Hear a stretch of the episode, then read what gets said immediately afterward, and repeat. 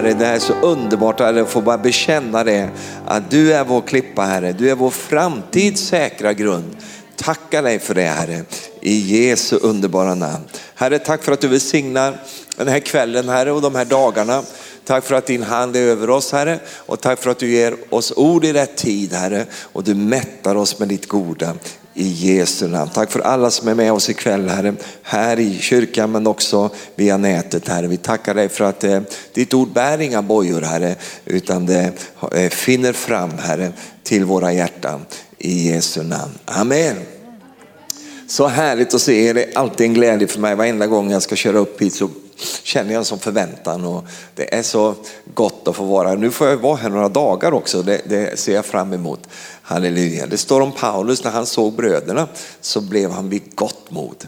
Halleluja, och det känner jag, man blir vid gott mod när man möter trossyskonen. Halleluja, amen.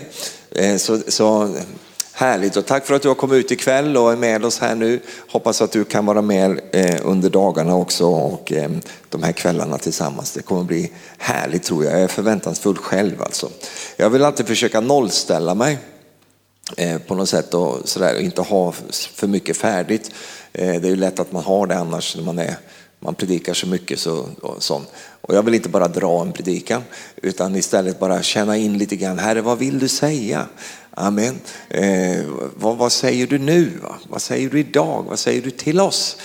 Det vill jag gärna eh, leva med och det är härligt, halleluja. Det här är en sån plats också där det profetiska får finnas, det finns rum för det och det är vi glada för. Amen. Halleluja. Jag, jag blev uppmuntrad av eh, Linda när hon tog upp det här bibelordet i, från Ordspråksboken 4. Eh, att eh, framför allt, säger han ju där, framför allting annat. Eh, det är mycket gärna som vi vill tycka är viktigt, men Guds ord säger framför alla ting så ska du bevara ditt hjärta. Ty därifrån kommer livet. Alltså, eh, jag brukar tänka på det på det sättet att eh, alla, alla har ju ett liv, det kommer ett liv ur hjärtat. Men om vi vill ha ett, ett liv som bär god frukt så behöver vi bevara våra hjärtan så att inte eh, det, det kommer ut fel saker ur hjärtan. Eh, livet eh, kommer ju därifrån. Och så, så intressant och spännande också när Jesus själv säger om det här med hjärtat att det är som ett träd. Va? Som är det ett gott träd så bär det god frukt. Är det dåligt träd så bär det dålig frukt därför att frukten kommer inifrån kommer aldrig utifrån. Det är ingen som går och sätter på äpplen nu på hösten. Utan, ja, det var dags för, nej det finns inga sådana jobb. Utan det kommer från livet som finns i trädet. Och så är det ju också med livet hos dig och mig. Att det kommer från vårt inre. Och det är ju därför Jesus säger att det hjärtat är fullt av, det talar munnen. Så det, vi kan se vad vi har i hjärtat när, när munnen liksom eh, går på, då, då upptäcker vi. Wow, och det är därför som det är också nyttigt för oss att bli lite pressade. Därför att när vi blir pressade så, så ja, då kommer det ut saker och ting och det kan vara nyttigt för oss att ta tempen på det för att vi sen då kanske kan förändra saker som har med hjärtats innehåll att göra så vi kan få det, det i hjärtat som bär fram en god frukt. Amen. Jag vill eh, börja ikväll genom att tala om den här kraften som Gud ger inte bara att starta, inte bara fortsätta, utan att fullborda. När Gud startar någonting i ditt och mitt liv så har han den tanken. Eh, och eh, han vill att det ska gå till fullbordan. Han som har begynt ett gott verk står det. Han ska också fullborda det verket. Eh, Gud startar aldrig någonting som inte bär i sig självt kraften att fullbordas. Och eh, du och jag har också eh, möjligheten att gå hela vägen i det som Gud har tänkt för oss. Eh, och det, jag ska dela några tankar runt omkring det där. Därför att det är en sak att starta. Vet du. Eh, det finns mycket, mycket startsaker eh, och, och det är fint. Va? Och sånt. Men att starta är en sak, men det är egentligen det viktiga viktigaste är ju att saker får fullbordas. Det står ju inte i Hebreerbrevet om att vi skulle eh, se hur de startade sina liv, utan vi, vi ser hur de Just det, hur de avslutar, hur de fullbordade sina liv och följ deras tro. Och eh, det, det, finns något starkt med det och det finns en uppmuntran i det också därför att många människor har en dålig start. Eh, det, liksom blev inte så bra från början. Eh, och, och, då kanske man hänger upp sig på det. Men det är egentligen inte det mest viktiga utan det viktigaste är ju att jag går i mål. Amen. Och eh, då vill jag hålla på lite grann ikväll om det som händer mellan start och mål. Och, och, vi ska, du, förstår, du kommer förstå precis vad jag predikar om ikväll. Men vi, vi går till första Konungaboken kapitel 19 så ska vi läsa här från vers 4. Det här handlar om Elia och Elia som är på en plats i sitt liv nu eh, där han säkert inte ville vara men han är på en plats i sitt liv där, där saker sker och saker kommer ur honom som eh, man kanske blir lite förundrad över om man har läst det som har skett innan här. Och så blir man förundrad, vad hände med dig här? Eh, du som står upp på Karmels berg och, och, och, och du eh, står där i, i bräschen och, och du verkligen bryter igenom och så möter vi dig här. Vad har hänt med dig Elia eh, här? Och eh, vi kan väl läsa då så får vi eh, med oss detta. Det står så här i vers 4. Själv så gick Elia ut en dagsresa i öknen. Där satte han sig under en ginsbuske och han önskade sig döden och han sa nu är det nog herre tag mitt liv för jag är inte bättre än mina fäder. Elias lade la sig ner under ginsbusken och somnade. Men en ängel rörde vid honom och sa till honom, stig upp och ät. Han såg upp och se vid hans huvud fanns ett bröd som var bakat på glödande stenar och en kruka med vatten. Han åt och drack och la sig ner igen. Men Herrens ängel rörde på nytt vid honom för andra gången och sa, stig upp och ät, ty annars blir vägen dig för lång. Jag tycker det är så mycket vi kan titta på här, men vi, bara det att han, han får ju denna änglamat.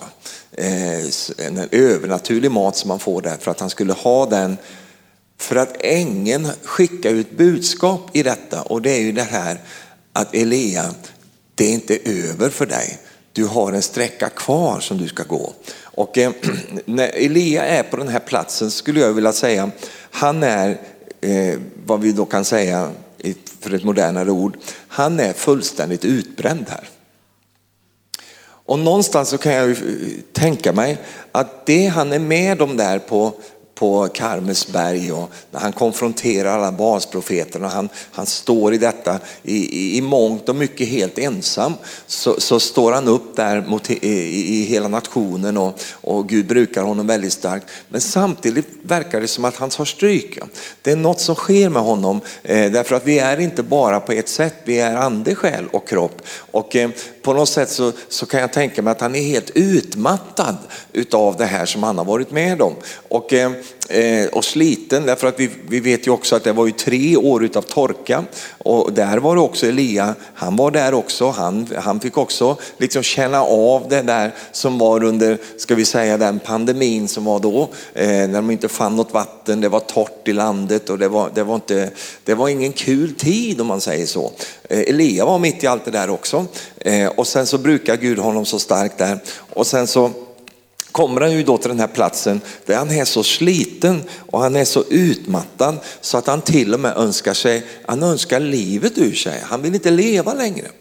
Eh, och, och, och, det här är saker som vi vet i tiden att det är människor som hamnar på den här platsen kan få tankar som är väldigt mörka kan få tankar eh, som just Elia fick här. Det, det är lika bra att jag dör, va? därför att det finns inget framåt för mig. Det, det, hela systemet är liksom utslitet. Han är utmattad helt enkelt. Och, om du kan ha känt så i ditt liv någon gång så ska du veta det, att du är inte på något sätt ensam. Eh, utan det är, eh, jag skulle vilja säga, alla gudsmän och gudskvinnor i Guds ord, om läser om dem, så hamnar de här på ett eller annat sätt. Nu är det ganska dramatiskt här, men det är ändå så att eh, vi kan liksom se att det finns saker som kan ske i människas liv, även om man följer Gud, även om, som han är en gudsman här. Han är ju Herrens profet och han, led, han har ju liksom varit ledd av Gud här. Och ändå hamnar han i det här. Eh, där han då känner att jag har ingen kraft kvar. Jag orkar inte längre, jag är, jag är, det är färdigt med mig. Eh, och då när han är på den platsen i sitt liv, då fick han för sig att tro att han var färdig att det är kört nu, det är över nu. Och de tankar som kom till honom då, vi vet att det inte var Guds tankar för ängeln har ett annat budskap. Men han upplevde det så att det är kört och då tänker han att då kan jag lika gärna gå hem till Herren därför att nu, nu, är, nu, nu har jag ingen kraft kvar. Och han fick för sig andra tankar också som, som vi ska kommentera här lite senare sen. Men Eh, han, han, fick uppleva det där som kanske någon upplever här eller som tittar på, på mig nu via nätet eller som du känner igen i ditt liv. Här har jag också varit. Eh, om du har varit där så det, vill jag först och främst säga till dig, det är inget fel på dig utan eh, det är en del av resan. Nu vet jag att du inte tycker om att höra det för du vill inte ha såna, en sån del av resan. Men på något sätt så ingår den. Och eh, eh, Gud har ett sätt att hantera oss där och hjälpa oss så vi kommer vidare. Och, eh, och, vi kommer att se här också att Elia, han dog faktiskt inte där utan han kom vidare. Och han kom eh, till den platsen där han fick fullborda det som var tanken för honom. Därför att han skulle lämna, eh, lämna över till Elisa, han, skulle, eh, han hade någonting att göra ytterligare än det han tidigare varit med om. Han var inte färdig än. Eh, han tyckte han var färdig men ängeln hade ett annat budskap. Så, och I det här läget som han befann sig i då så fick han för sig saker och ting. En sak som han fick för sig det var att han var ensam kvar. Han kände, det finns ingen kvar här. Det är bara jag kvar i hela landet som står upp för, för Herren. Men det stämde inte. Det, det, var ingen riktig eh, liksom, eh, tanke han fick där utan det var en falsk tanke. Det var inte eh, eh Guds tanke därför att ängeln, är, Herren är tvungen att säga till honom, det där stämmer inte. Han sa inte exakt så, men det var budskapet, det stämmer inte. Därför att jag har lämnat kvar 7000 som inte har böjt sig för Baal. Och det är ju så här, och jag har en väldig respekt för, för just den här platsen, därför att den här platsen den kan verkligen eh, så att säga ställa, ställa till det för människors tankeliv. Därför man kan få för sig saker och ting som inte alls stämmer egentligen. Men på grund av att man är är så utmattad och sliten så kan man få, få liksom sådana tankar och då är det så viktigt att man inte så att säga odlar de tankarna eller, eller tänker att de tankarna är sanningen. Eh, den kanske möjligtvis är min sanning men det är inte sanningen i den bemärkelsen att den kommer från Gud utan att vi får nåd av Gud att kunna lyssna in vad säger Gud i det här. Och eh, det fick ju Elia. Han eh, eh trodde att han var ensam kvar men ängeln hade ett annat budskap och, och, eh, och, Herren hade ett annat budskap. För om vi bara läser vidare i vers 14 så säger han igen till Herren här att eh, jag har verkligen nitälskat för Herren härskarornas Gud. Ty Israels barn har övergivit ditt förbund, rivit ner dina altare och dödat dina profeter. Jag är ensam kvar och de försöker ta mitt liv. Han kände sig ansatt och han kände sig jagad i det här läget. Han som var den som stod upp och, på sig och jagade Balsprofeterna. Nu är han på en plats där han känner sig helt ut, utsatt och känner sig verkligen sårbar här. Och då så svarar eh, Herren honom i vers 18 och säger så här, jag har lämnat kvar i Israel 7000 män som inte har böjt knä för barn och som inte har gett honom någon hyllningskyss. Så det betyder att, att eh, Elia hade en uppfattning om verkligheten som inte stämde. Och, och, och, vi ska kolla lite grann varför han hade fått en sån uppfattning. Eh, jag har några tankar om det också. Men, men eh, den, den, den var ju verklig för honom. Han upplevde det ju så. Varför då? Han var isolerad, han satt för sig själv under ginsbusken. Han, han hade liksom hamnat på en plats där, där han inte hade någon koppling till eh, eh, liksom helheten, utan han var på, på en sån plats. Och han var också väldigt utmattad och trött och sliten som gjorde att han var sårbar. Öppen öppen för tankar som fienden skickade mot honom. Och eh, Herren fick hjälpa honom där och säga, nej men det är inte på det sättet eh, Elia, utan det finns 7000 som inte har böjt sig för, för barn. Och vi kan känna så vi med ibland i den här tiden. Vi kan uppleva det att det känns, åh kära någon är det ingen som... Och då eh, är budskapet detta att det finns många människor i landet som inte har böjt sig för tidsandan som inte har böjt sig och inte har böjt knä för Baal i den bemärkelsen att man har liksom lagt sig under det som eh, så att säga, alla, det verkar som alla lägger sig under. Det finns de som inte har gjort det. Det finns de som faktiskt tror som du tror. Det finns de som, som, som har precis samma värderingar, samma tanke som du har, men du har inte mött dem och därför så kan man uppleva ibland att oj, oj, oj, jag, jag, jag, jag är ensam kvar. Men Elia fick ju höra från Herren då att det är inte på det sättet. Eh, när vi, vi eh, ska läsa av saker och ting så är det så viktigt att vi är kopplade med Guds ande. För annars så läser vi av saker fel. Jag kan inte låta bli, jag måste berätta för dig. Eh, det var en kille som kom till mig och sa, jag håller på med lite bilar och grejer och sånt där. Va? Och då får de ju för sig att jag kan allt va? och det kan jag ju också. och det jag inte kan det tar jag reda på. men, men, eh, och då så sa han, jag har så problem med min bil. Vet du. Det, det, det, all, det finns aldrig någon olja i bilen. Så. Det är alltid den här oljelampan lyser hela tiden och blinkar där och talar om för mig att det inte finns någon olja. Och du vet Stefan, jag fyller på olja och jag fyller på hela tiden och det hjälper inte. Det är fortsatt lika. Det, jag vet inte var oljan tar vägen, så. Jaha, sa jag. Eh, ja, men vi får titta på det då. Och då, så, så, då, då, var det lite nyare modell på bilar och, och nyare bilar har ju, de många har ju både en oljesticka, sån här klassisk gammal som stoppar ner i, eh, men sen har de oftast elektrisk, en, en, en, eh, sensor som, som läser av så du får en sån med eh, på displayen där. Eh, många har båda delar, men de nyaste bilarna har bara en sån elektrisk eh, anordning, inte som mekanisk. Och, men han hade ju då en mekanisk också, så har du kollat stickan då? då? Ja, det hade han ju inte gjort då, utan han har lyssnat på den där sensorn och då så, så tittade jag på stickan, det var ju överfullt med olja i den där. Va? För han hade ju bara fyllt på olja för han trodde ju på den där signalen som kom in i bilen där. Så han, han hade ju för mycket olja i bilen så vi fick ju tömma ur lite grann där då. Och, och då förstod jag att ja, men det, det, har att göra med oljegivaren, alltså den som, som, eh, som sitter under vid sumpen där. Längst under sitter den där. Så då la jag mig under och tänkte jag ska kolla hur den ser ut då. Ja, då såg jag att någon hade klippt av ledningen. Då kan man ju lösa grejer på det sättet. Om man tänker att nu lyser det, då går jag upp och klipper av den där så blir det bra. Men, men vad som händer då, när man klipper av den där, då indikerar ju den här att det finns ingen olja i bilen. Eh, och, och, och där, när jag låg och tittade på det här så tänkte jag, ja, men vad viktigt det är att vår ande är kopplade upp mot Guds ande. För det står i Guds ord så här att anden själv, alltså anden med stort A, den helige ande vittnar med vårt ande. Alltså det finns en koppling mellan oss och Guds ande.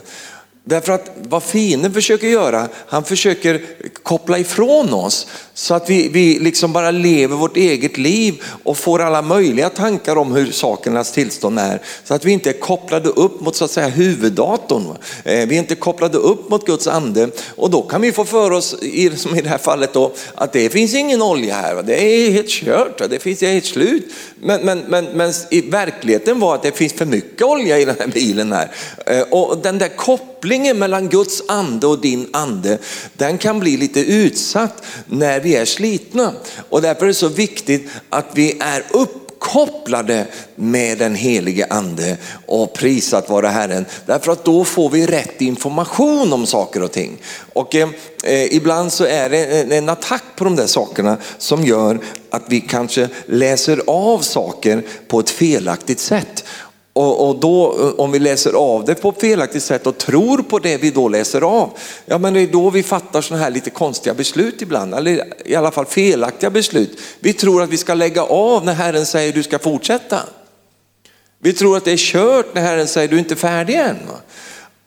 Och därför så behöver vi liksom stämma upp oss själva eller koppla upp oss själva mot Guds ande så att Guds andes tilltal får komma till vår ande så att vi får höra vad Herren säger om saker och ting. För det sägs saker och ting.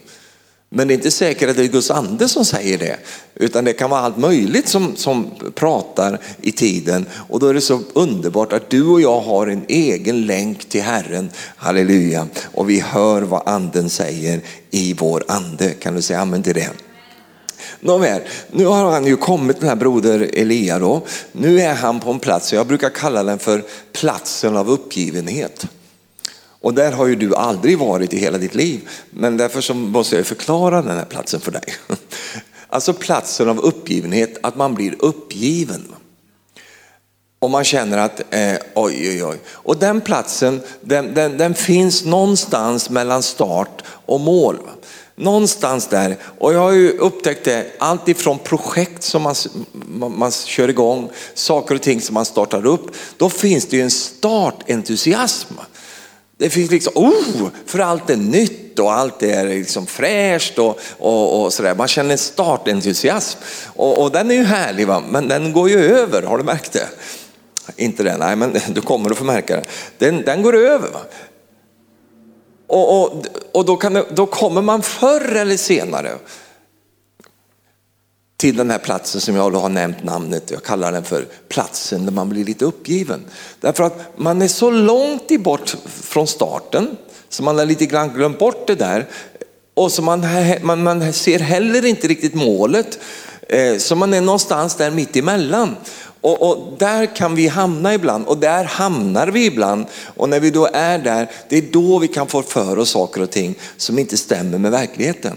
Och, eh, den där platsen eh, mellan start och mål som jag idag då kallar för platsen med uppgivenhet. Alltså jag blir uppgiven. Eh, därför att entusiasmen kanske inte riktigt är där som den var från början. Eh, kanske inspirationen inte riktigt är där därför att liksom, den är, jag har brukat den nu. Utan nu är jag på den här platsen som är väldigt eh, kännetecknande också för det jag vill läsa nu i Nehemja bok. Därför att de var också på den här platsen nu. Du vet, du känner till boken Nehemja. Den handlar ju om att, att eh, Nehemja fick uppdraget eh, att eh, bygga upp Jerusalems murar igen. Och från det att de gick igång och så jobbade de på och de var inspirerade, det var liksom full fart i arbetet och de kände liksom, oh, de var, de var helt enkelt inspirerade. Och då står det så här i Nehemja 4, vers 6. De byggde upp, vi byggde på muren och hela muren fogades samma till sin halva höjd.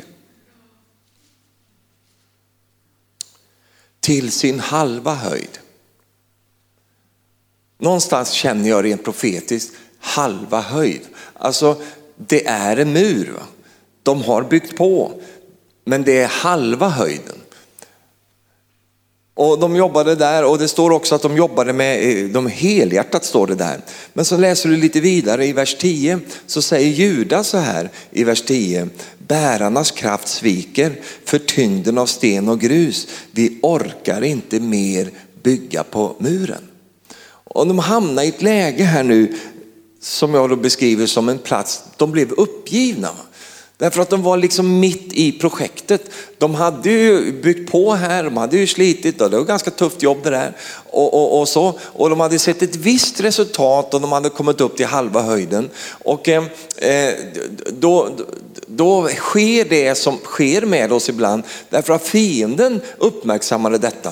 Fienden såg att de här, de håller på att bygga det här nu och om de får fortsätta så blir de ju färdiga till slut. Därför måste vi försöka ansätta dem och, och vi måste försöka plåga dem så att de ger upp det här försöket med att bygga den här muren. Och, eh, så så då blev det beskjutningar mot dem och eh, eh, det gjorde att de, de kände den där utmattningen. De kände att nu blev det en press, det blev ett tryck här. Och det trycket gjorde att eh, de också kände att kraften sviker här nu. Vi orkar liksom inte bygga mer på muren. Och det enklaste för Nehemja hade ju varit att säga, ja men vi, jag förstår det, jag fattar det, va? så vi, vi bara lägger ner det här nu. Vi, vi, vi släpper det här nu, okej okay, jag förstår det. Eh, vi, vi, så. Det är det mänskliga, det är så. men det gjorde inte Nehemja utan han fick nåd av Gud att, att, att pumpa mod in i det här folket så att istället för att sluta bygga så, så la de till en ingrediens till de hade inte nu bara murslevarna som de använde för att bygga muren, utan de hade också ett vapen i handen därför att det var en utmaning från fienden. Så nu, nu jobbade de ännu mer och kanske lite mer komplicerat till och med eftersom det var både murslevar och vapen som de höll på med där. Vilket gjorde att också de skrämde bort fienden därför att de sände ett budskap. Vi kommer inte att sluta bygga på den här muren. Vi kommer att fortsätta. Halleluja. Kan du säga amen till det?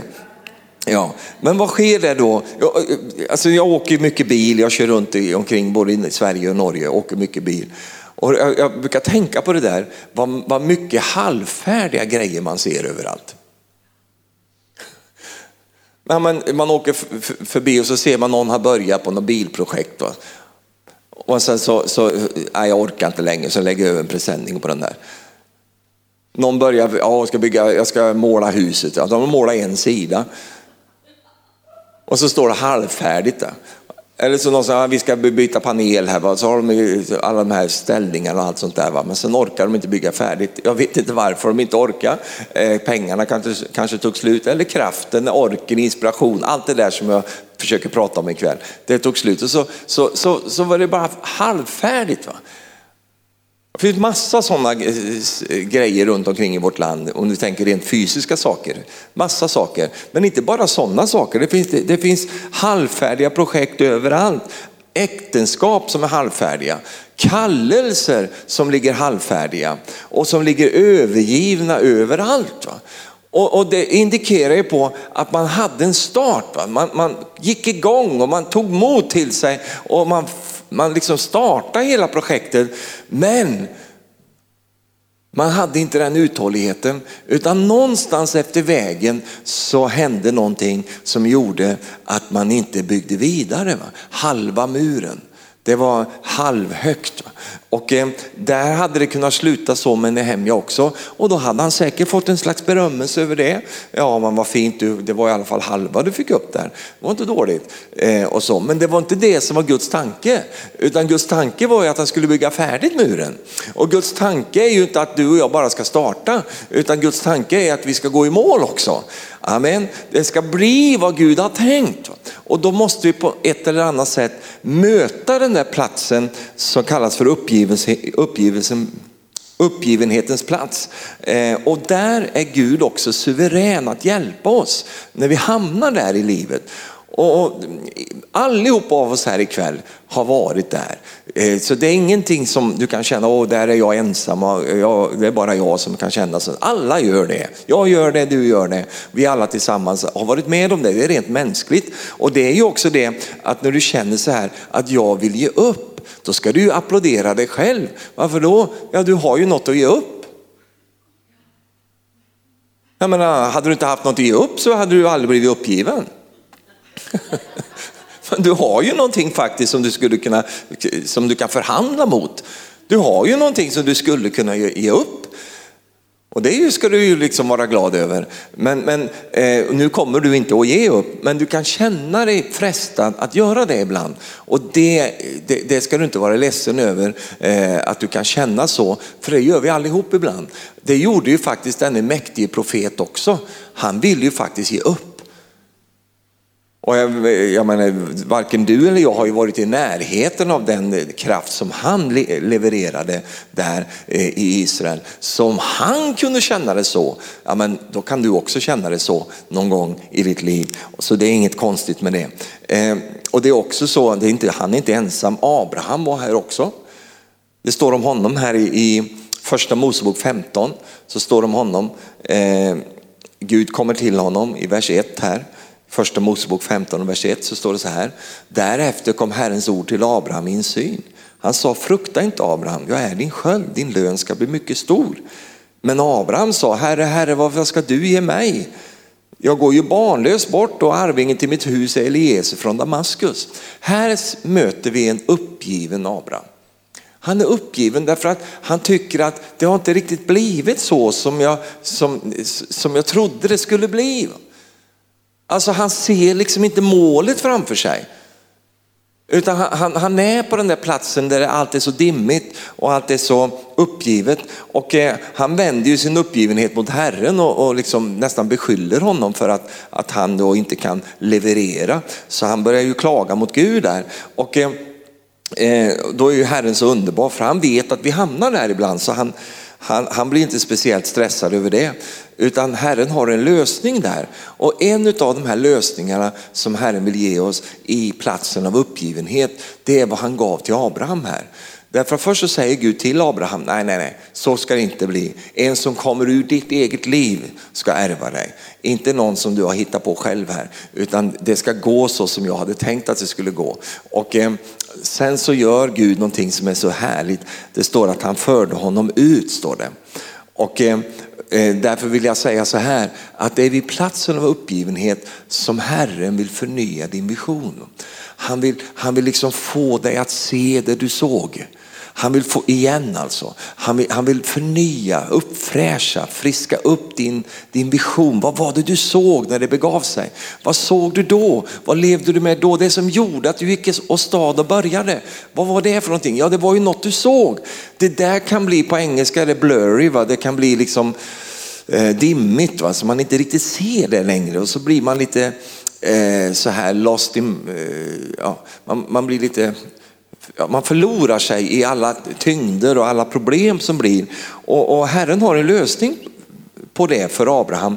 det står att han för ut honom ur den här platsen av uppgivenhet och sen så säger han, titta på stjärnorna Abraham, kolla uppåt här, titta och räkna dem. Ägna dig åt något annat här nu för en stund. Därför att eh, han vet vad som händer med oss när vi, när vi liksom eh, börjar visionera, när vi börjar se saker. För det står ju också här att Herren kom till Abraham i en syn, va?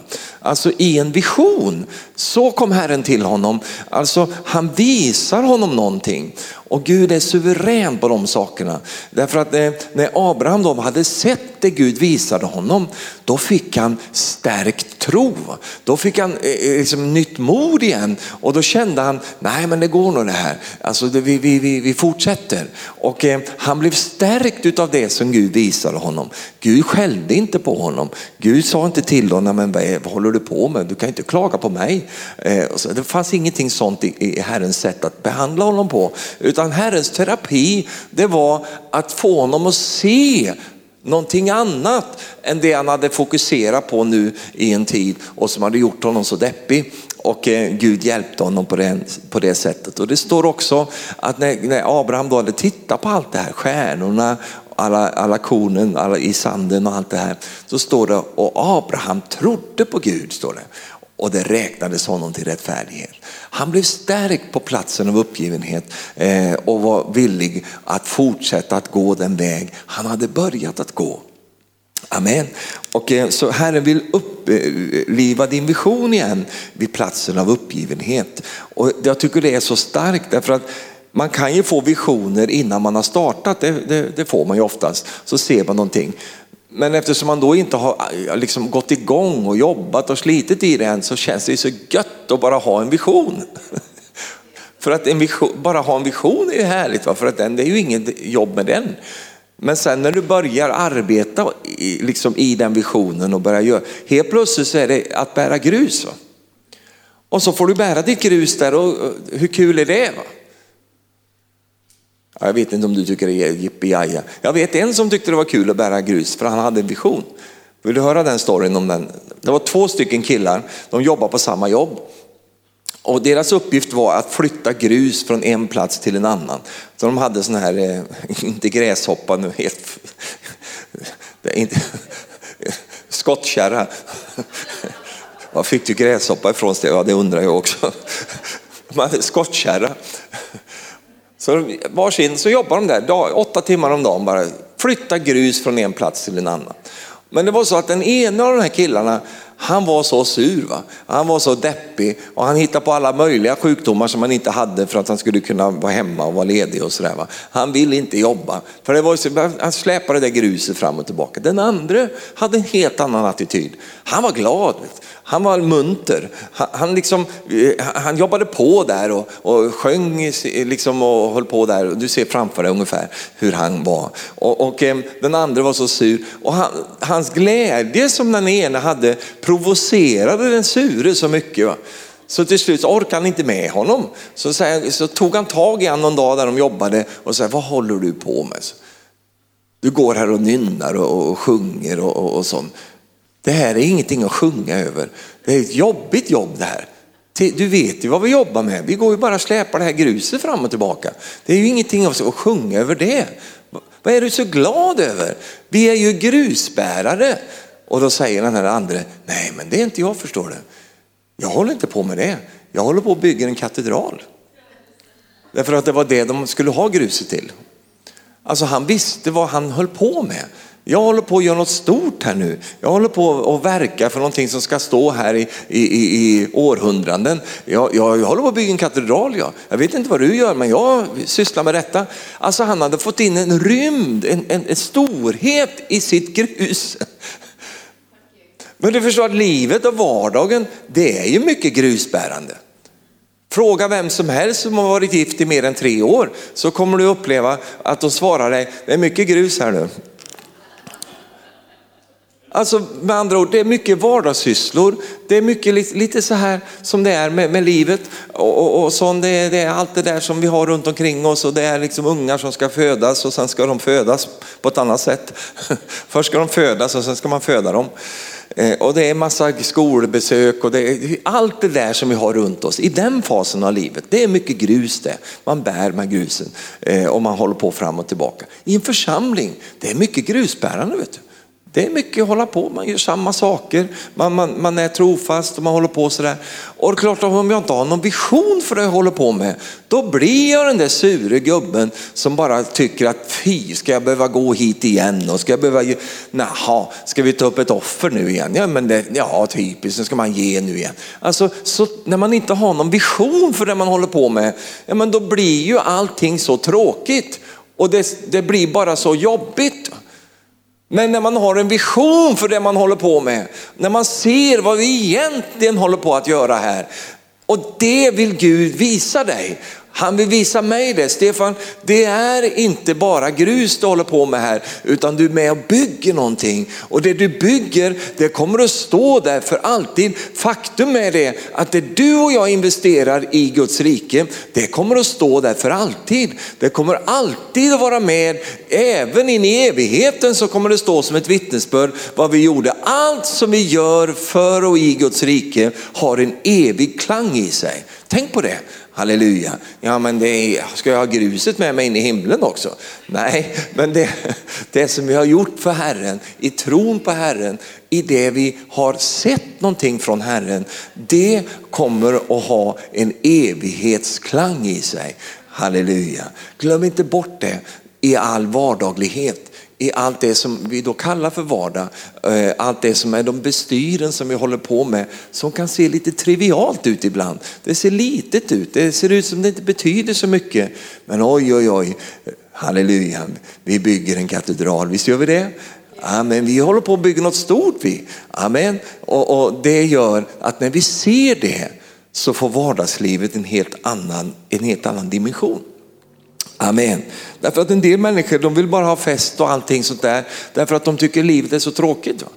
De tycker allt är så tråkigt, de inte med de bara, På onsdag ska det vara lillördag och sen så ska allting handlar om att få komma bort ifrån gruset. Va? Men så tänker inte vi, därför att vi, vi det, vårt liv har ett, ett härligt innehåll även i det vardagliga. Amen. Och det är det jag tycker är så underbart med en vision. Det är just detta att det blir inga gråa vardagar då, utan det blir en annan dynamik i det hela. Amen, halleluja. Så Herren vill ge dig en förnyad vision om du upplever att du är väldigt uppgiven. Det har blivit väldigt mycket fokus på gruset. Va? Då vill Herren förnya din vision så att du ser vad det är du egentligen håller på med. Och det är en annan sak också som, som, som Herren vill hjälpa dig och mig med.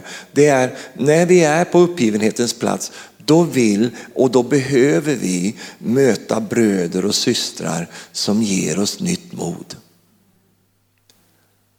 Och det jag, jag sa ju det innan jag började predika här, men det, det, det, jag blir så glad jag får nytt mod. Det är inte det att de behöver säga massa saker till mig. Jag bara känner det kommer mod till mig när jag möter eh, Gunnar och Linda. Det är ju de jag träffar mest när jag är här. Men när jag ser dig och möter dig, du, du är trofast, du är här, du finns här, du har liksom inte eh, flyttat till Kebnekaise och, och, och sådär. Utan du, du är här, du fortsätter att vara här.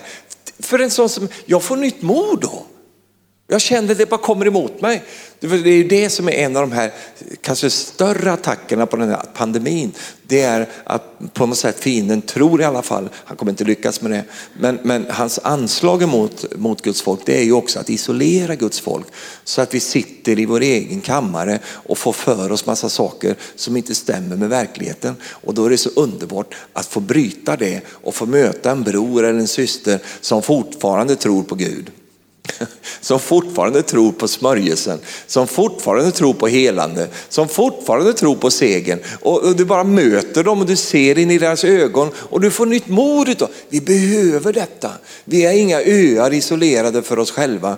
Eh, vi är inte på det sättet att, eh, att var man reder sig själv, utan vi är en kropp. Vi tillhör varandra och vi stärker varandra när vi, när vi lever våra liv. Kan du säga halleluja eller något sånt där kristet här? Amen. Så vi behöver möta bröder och systrar. Och du som tittar på mig här nu, på, ja, det är så mycket kameror här så men någon, någon tittar på mig. Och, och, du tittar på mig här, har du möjlighet det finns säkert plats vi, alltså för dig, vi ordnar det på något sätt. Vi, vi sköter de här grejerna, alltså, du behöver inte vara orolig, eh, myndighetsgrejset. Vi, vi sköter det, så det är ingen fara så. Men, men, men jag tror någon skulle behöva det. Kom, bryt isoleringen och kom, halleluja. Amen. Ingen ska komma här och pussa på dig och sådana saker. Vi, vi, vi kan inte göra det.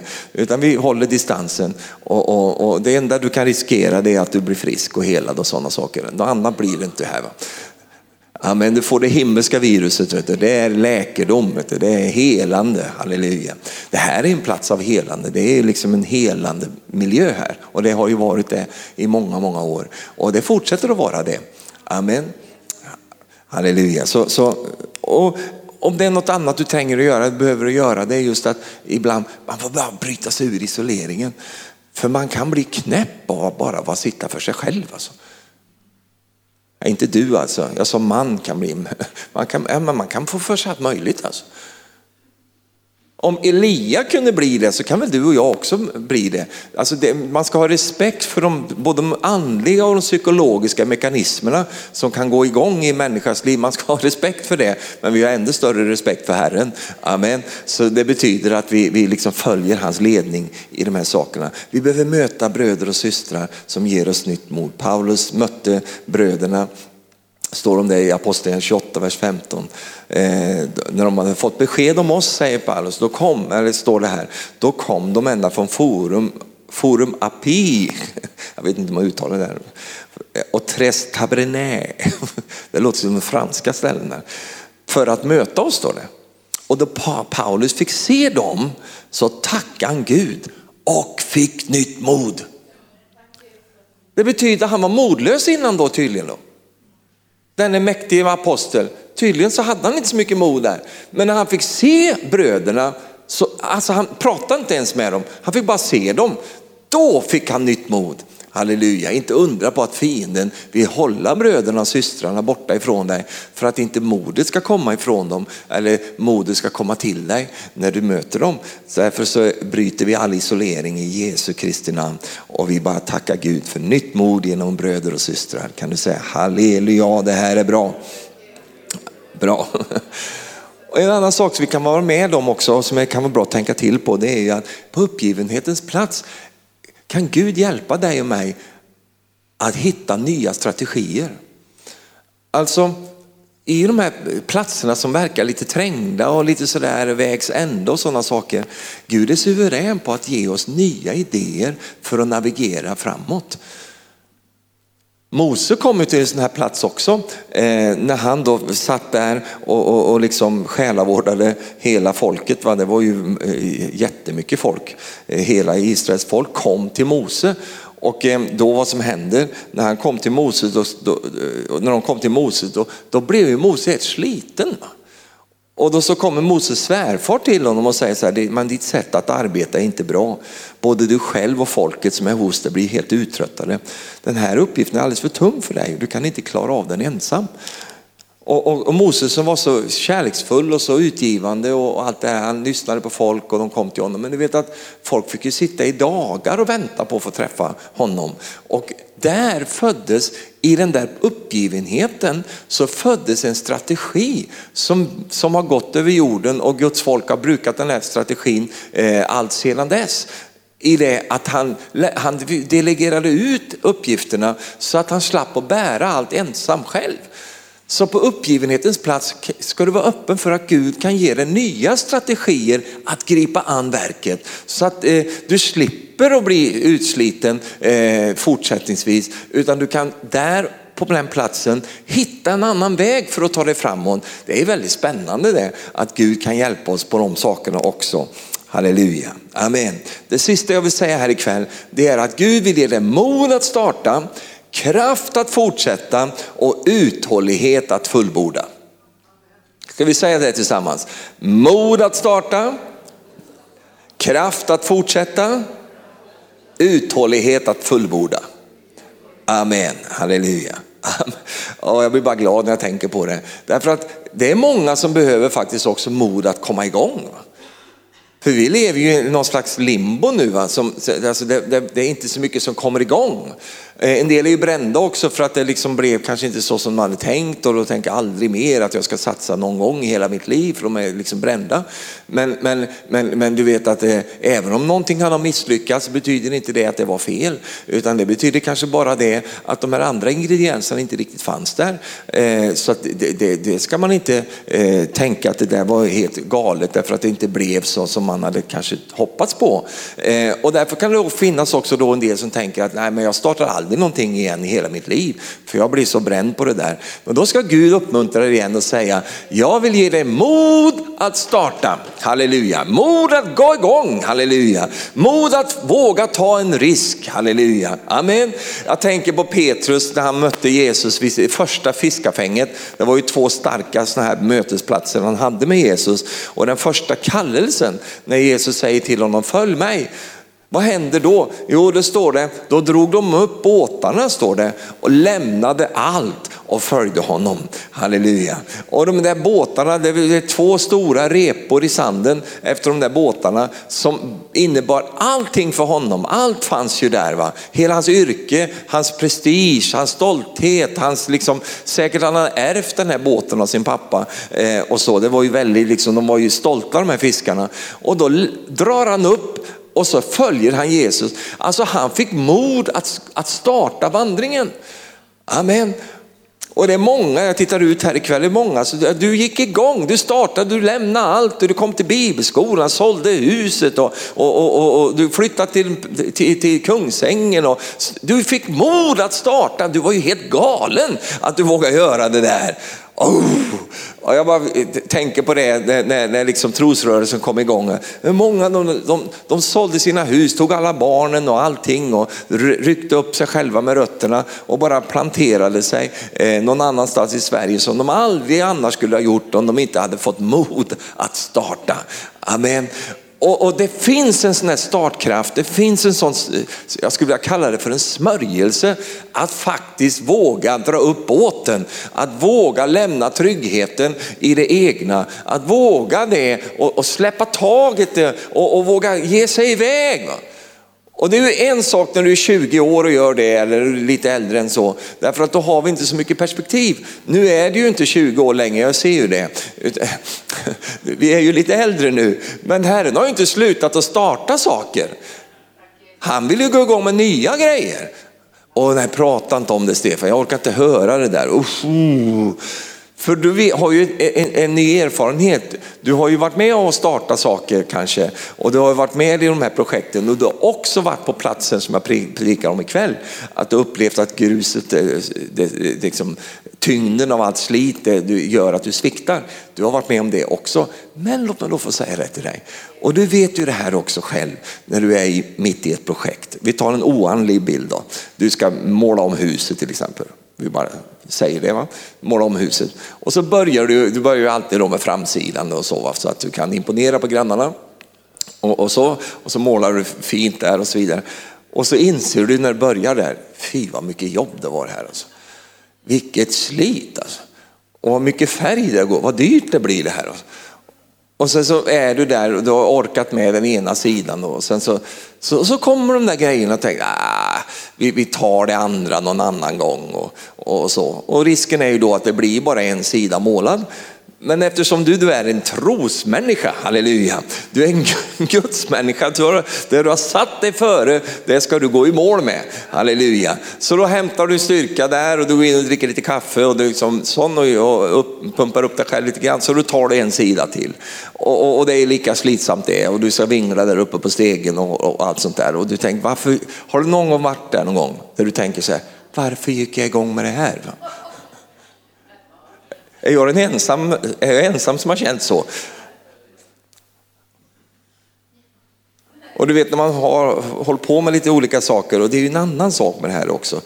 Till exempel i somras, jag ska inte skylla på Marie men, men det kan lika gärna vara jag. Men, men i alla fall, eh, ska, ska, vi inte måla om rummet, det här, det här rummet säger hon. Och då vet ju då, det kommer ju inte bara bli att man målar om rummet. Därför att så fort man målade om rummet och säger, nu passar inte den här mattan längre här. Nej, så de måste åka till Ikea och köpa en ny matta. Och den här sängen, den kan vi ju inte ha här nu med den nya färgen här, det går ju inte. Det, det blir ju aldrig bara en grej. Det ena drar ju med det andra. Har du märkt det? Ja, men det är som när, när du målar om dig själv. då, då kan, eller du byter färg på håret och så, då kan du inte använda de här kläderna som du har haft till, till det här andra håret du hade innan. Du vet, det, det drar med sig saker, det blir alltid mycket mer. Va? Och då är det någon som säger, ja det är det som är visdom. Visdomen är att starta aldrig några projekt. För det blir, nej, det är inte visdomen, det är bara erfarenheten. Erfarenheten säger att det blir mycket mer. Det kan jag lova dig att det blir mycket mer. Det blir det med allting och speciellt med sånt som Gud pratar om. Det börjar med dig och det, det liksom går, drar igång en hel rörelse och det blir massa människor och det blir massa länder och, och det blir både ena och det andra. Och du bara tänkte, jag vill bara följa Jesus och vittna för en människa. Och det är det enda du tänkte att det skulle vara. Och det drog drog igång alla möjliga olika avdelningar och grejer och sen det blir alltid mycket mer. För Gud passar på när han äntligen får igång dig så skickar han in de här sakerna han har tänkt hela tiden. Då skickar han på dem, de här tar det där också, det är bra. Byt den där också, fixa det där också, det är bra. Skicka på det. Här har vi en som rör på sig så nu kan vi göra det. Men så kommer du till den platsen då du kan känna dig lite uppgiven då för det blir så mycket. Grusbärarnas kraft sviker mitt i alltihop. Och då är det så underbart, och det vet ju du också av erfarenheten många gånger, att om du bara fortsätter va, så kommer du till den där punkten då det liksom på något sätt, du kommer över krönet. Va? Så nu har du målat tre sidor av huset och då känner du, nu har jag bara en sida kvar. Alltså, och det finns en sån fantastisk sötma i det att man känner att nu är jag uppe på taknocken på den sista sidan här. Nu har jag bara det kvar. Och så får liksom titta på det, det verk man har skapat. Titta på detta och se att ah, vad skönt att jag inte bara målade en sida utan att jag gick runt hela huset. Det var jobbigt, det var slitsamt men det blir en sån tillfredsställelse av att man faktiskt kommer i mål. Va? Och den tillfredsställelsen vill Herren att vi ska ha när det gäller hans verk. Han vill att vi ska få känna det, att vi går i mål. Och det sista bibelordet ikväll som jag vill ge dig, det är just det här som Paulus själv säger. Du känner till det så gott. Det står så här. Jag, låt mig bara, eh, vad hände med muren? Det har du ju suttit och tänkt på hela, eh, jag förstår det, jag förstår det, jag kände det. Så, så låt mig förklara för dig, vad, vad hände med muren? Kapitel 6 i Nehemja, du kan bara lyssna. Muren blev färdig.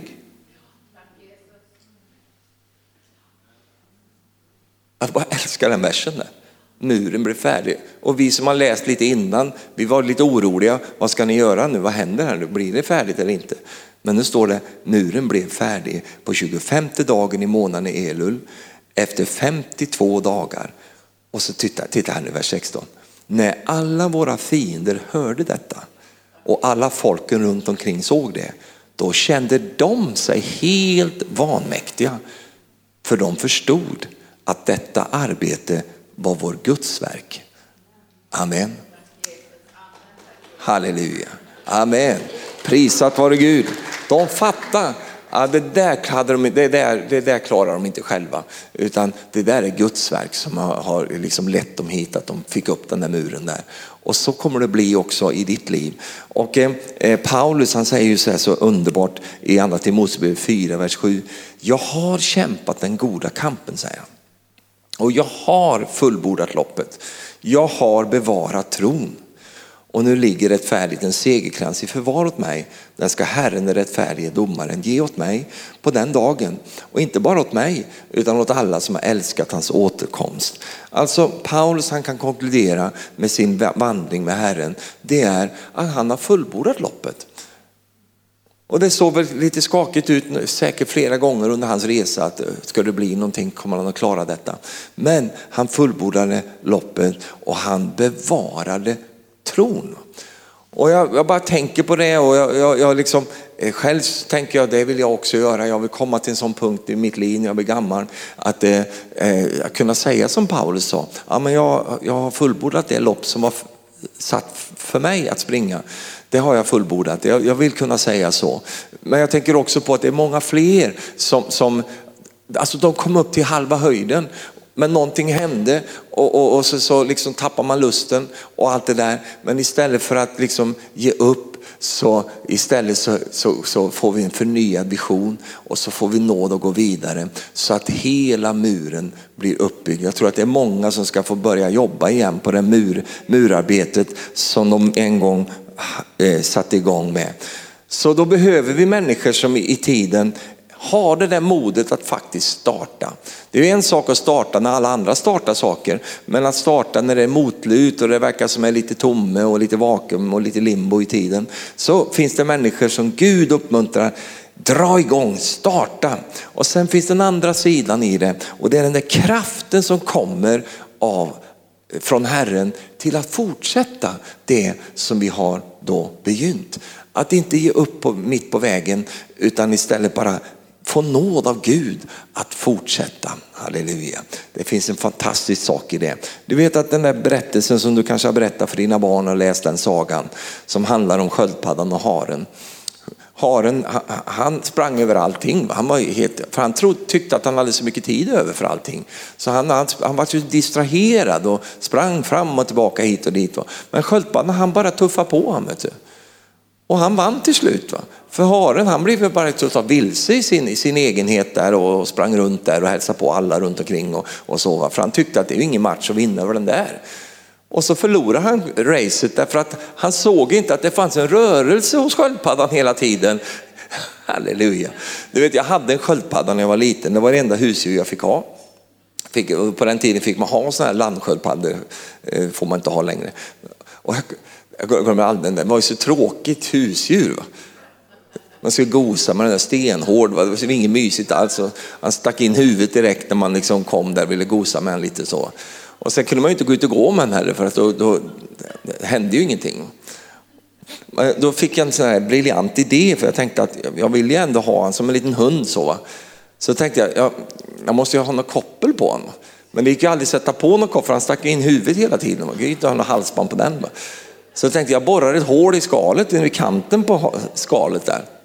Men det var bara det att min borr var så dåligt, så det var så slött så att jag, jag, jag kom aldrig igenom skalet. Jag, jag tatuerade honom istället, det slant hela där så han fick ett ärr i skalet. Men han gjorde inget ont sa han i alla fall. Alltså, han, han, överlevde det där. Så jag gav upp det där med att ha ett koppel på honom. Så jag tänkte att han får ju vara ute på sommaren då. Så då, då ställde jag vid ena staketet och så tänkte jag hämta honom på kvällen, va? då har han liksom tagit sig ner till den andra sidan staketet. Och det där gjorde jag några gånger, det funkar perfekt. Han hade en hel dag på sig. Så traskade han ner till det och så stod han där vid staket, eh, andra änden på huset. Men så var det en kväll där som jag glömde bort honom. Och sen vaknade jag på morgonen, ja just det, sköldpaddan sköldis. Var är sköldis någonstans? Och gick jag ut, han står väl där vid staketet? Nej då. Han bara fortsatte ju gå han. Så han hade ju gått in i skogen så han var ju borta. Och jag vet inte var han är, det är ju 55 år sedan där. Han kanske är ute och går fortsatt i skogen, jag har ingen aning. De lever länge sköldpaddor. Och då tänkte jag bara att, att han lyckades springa bort. Va? Jo, men han kanske sprang på sitt sätt. Va? Han lyckades komma. Och då tänkte jag, Stefan så här ska du, ditt liv vara. Det, kanske inte liksom, det är inte en hare som hoppar fram och tillbaka, studsar hit och dit och in i alla möjliga projekt som man aldrig avslutar och bara studsar i nytt jämt hela tiden som verkar lite kul för stunden. Så hoppar vi dit och så sticker vi dit och gör det. Utan vi, vi är som sköldpaddan. Nu vet jag att du inte vill bli likt, liknad vid en sköldpadda för det finns inte så mycket vackert där kanske. Men, men de har fint hjärta sköldpaddor. Jag tror det i alla fall. De, de är söta på, på, på, sitt sätt på något sätt. Och så går de bara där. Va? Halleluja. De bara fortsätter att gå kallelsevägen. Va? Och precis som du gör, bara fortsätter att gå. Och, och, och, det kanske inte går så fort du ville att det skulle gå. Eh, och det kanske inte händer allt det som du ville att det skulle hända. Haren han, han tycker att det liksom, om inget händer så hoppar han bara omkring. Va? Eh, du har ju, kommer du kommer och kör ibland eh, hemma och då, det är ofta harar som hoppar fram så Då brukar jag tänka på det. Va? Vad gör han här ute? Alltså springa in här i villaområdet. Va? Alltså, han är överallt va? och springer. Du ser aldrig, håller på säga, ser aldrig någon sköldpadda komma. Nej. Alltså, sköldpaddans eh, liksom, rytm. Jag vet att du inte ville höra det här ikväll. Du vill ju höra den där löparen som springer och det ska vara så häftigt allting och så. Men du vet att det handlar inte om att springa fint, utan det handlar om att gå i mål. Och det finns en underbar sötma i det. En underbar härlig tillfredsställelse att veta det, att jag har gått hela vägen med Herren. Amen. Fick du ut någonting av det här ikväll? Amen. Halleluja. Nu är vi, eh, jag kan känna det bara rent generellt att det, det finns en, en viss uppgivenhet eh, och så därför att det har blivit lite eh, dimmigt när det gäller visioner och, att se saker tydligt och sådär. och vilket har gjort att människor blir trötta av sånt. Man blir trött om man inte har någon vision. Man, eh, man blir trött när den inte är tydlig för en och, och då vill Herren måla upp den igen för en så att man ser den klart och tydligt. Så man får ork utav att se visionen. Att man, man får kraft att se den, eh, av att se den. Och då så vill Herren säkert göra det för någon här ikväll, att bara förnya den. Halleluja. Amen. Du tänkte kanske att Herren skulle skälla ut dig för att du inte är så pigg eller att du tycker att du inte orkar. Det gör han inte. Utan han vet mycket väl varför vi är som vi är och han hjälper oss på sitt sätt.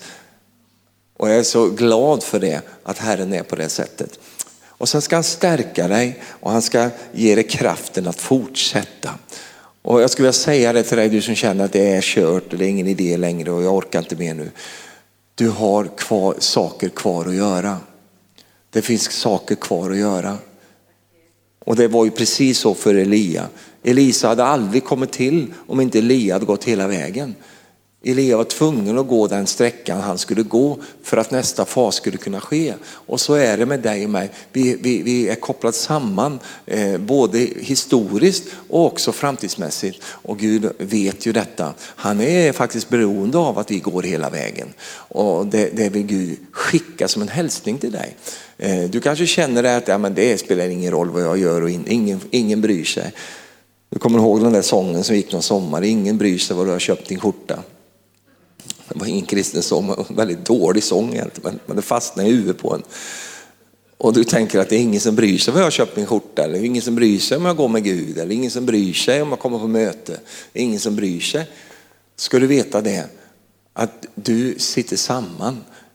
Du är inte en ö isolerad för dig själv. Det du gör, ditt grus som du bär, det, det betyder någonting för bygget som byggs. Och därför ska du hämta mod och styrka och uppmuntran av att bara fortsätta. Halleluja. Du behöver inte springa vackert. Du behöver inte ens springa. Du kan göra som Jesus, det står att han vandrade omkring hela Galileen. Han sprang inte runt som en skollatroll där utan han, han gick omkring. Va? Halleluja.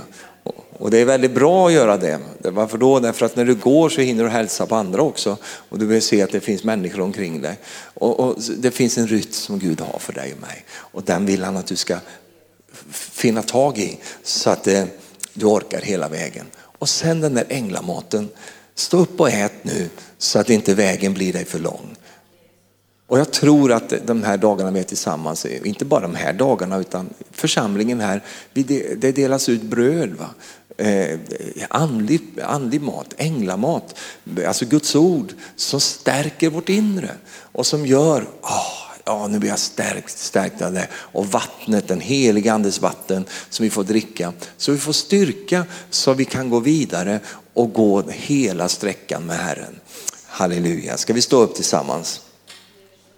Far vi tackar och prisar dig och lovar dig att vi får eh, omfamna ditt ord Herre och att vi får ta det till oss Herre. Herre, du är ju en så underbar Gud att du är, du är både alfa och omega Herre. Du är både begynnelsen, starten Herre, men du är också fullbordan och vi tackar dig för det. Och allt som du startar eh, har du ämnat ska gå i fullbordan. Allting, ditt ord går i fullbordan. Det du sänder ut Herre, det kommer att inte vända tillbaks förrän det har verkat färdigt det det är utsänt för. Och vi tackar dig för det Herre. Det är sådan du är Herre. Och eftersom du är på det sättet Herre så ger du oss också kraften att gå den vägen med dig Herre. Jag tackar dig för det Jesus. Och nu ber jag för var och en som är i mötet ikväll, var och en som lyssnar också och tittar på via, via nätet Herre. Herre, eh, tack för att du stärker människor som är på uppgivenhetens plats Herre. Som känner att man, jag, jag frestas att ge upp och släppa taget, frestas att ge upp på mina barn och frestas att ge upp på, på min ekonomi, frestas att ge upp på kallelsevägen, eh, frestas att ge upp Herre. Vi blir alla frestade Herre och du vet så mycket om det Herre. Och Herre vi tackar dig för att vi får komma till dig Herre som dina barn Herre och dina tjänare och bara komma Herre och och ta emot eh, förnyelse i visionerna Herre. Tack för att vi får ta emot nytt mod Herre, ny styrka och ny kraft Herre till att fortsätta vandringen med dig Herre i Jesu namn. Du är beroende av det, vi förstår det. Sverige är beroende av det. Eh, våra syskon är beroende av det, församlingen är beroende av det. Att vi är går hela vägen med dig. Och tack för att du hjälper oss Herre. Om det sitter någon här vid vägkanten nu och, och, känner att det är, det är ingen idé, jag orkar inte mer nu. Tack för att du kommer och sätter dig vid sidan av en sådan Herre och bara ger nytt mod Herre. Tack för att du förmedlar ditt bröd från himlen och ditt vatten från anden Herre. Tack för att du gör det Herre ikväll i Jesu Kristi namn. Amen, halleluja. Åh, tack Jesus.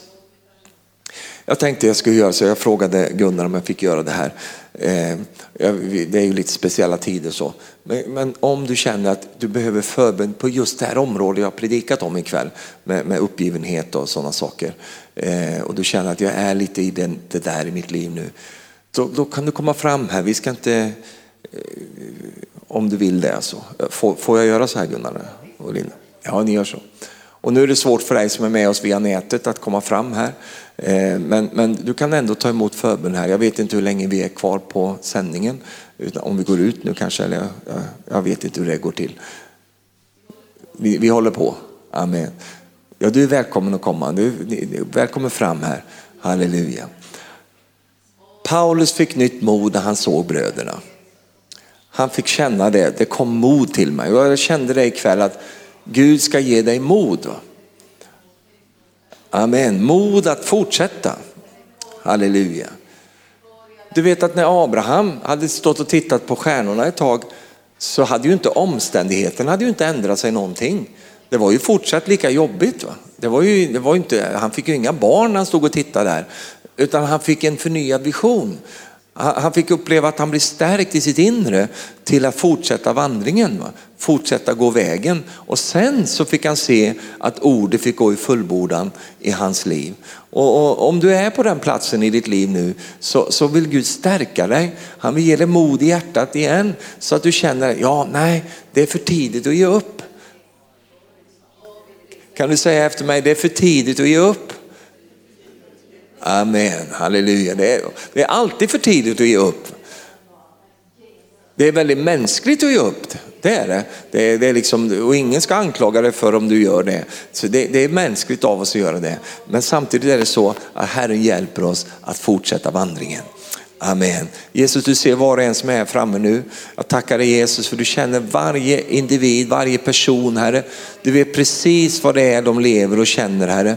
Du vet exakt vad det är de har tänkt på de senaste dagarna och den senaste tiden. Du vet allt det där Herre. Och tack Herre för att du nu skänker dem nytt mod Herre. Därför att vi har fått en annan ande som är modets ande, kraftens ande. Och tack helige ande för att du är här nu och du mättar oss med din styrka. Jag tackar dig för det i Jesu underbara namn. Halleluja, lovat vare du Jesus. Lovat vare du Jesus. Amen, tack Jesus. Amen, halleluja, tack Jesus. Du kände det? Var det lila och jättevackert? Ja, ja amen. amen. Du kan stå kvar du, du kan stå kvar. Ja. Halleluja. Ny kraft, ny kraft. Halleluja, ny kraft, ny kraft, ny kraft, ny styrka, ny glädje, ny frid, ny härlighet. Halleluja, åh tack Jesus. Åh, uppfriskande av orden som Gud har gett dig. Halleluja. Att eh, kraften i de där orden börjar liksom eh, lysa som en fyrbåk igen i ditt inre. Tack Jesus. Halleluja. Tack Jesus. Åh, prisat vare Herrens namn. Tack för att du ger kraft till den kraftlösa Herre. Tack för att du ger eh, styrka till den som ingen styrka har Herre. Tack för att du gör det nu ikväll i Jesu namn. Amen. Halleluja. Då sjunger vi något och sen så, så ber vi för dig. Amen. figures, figure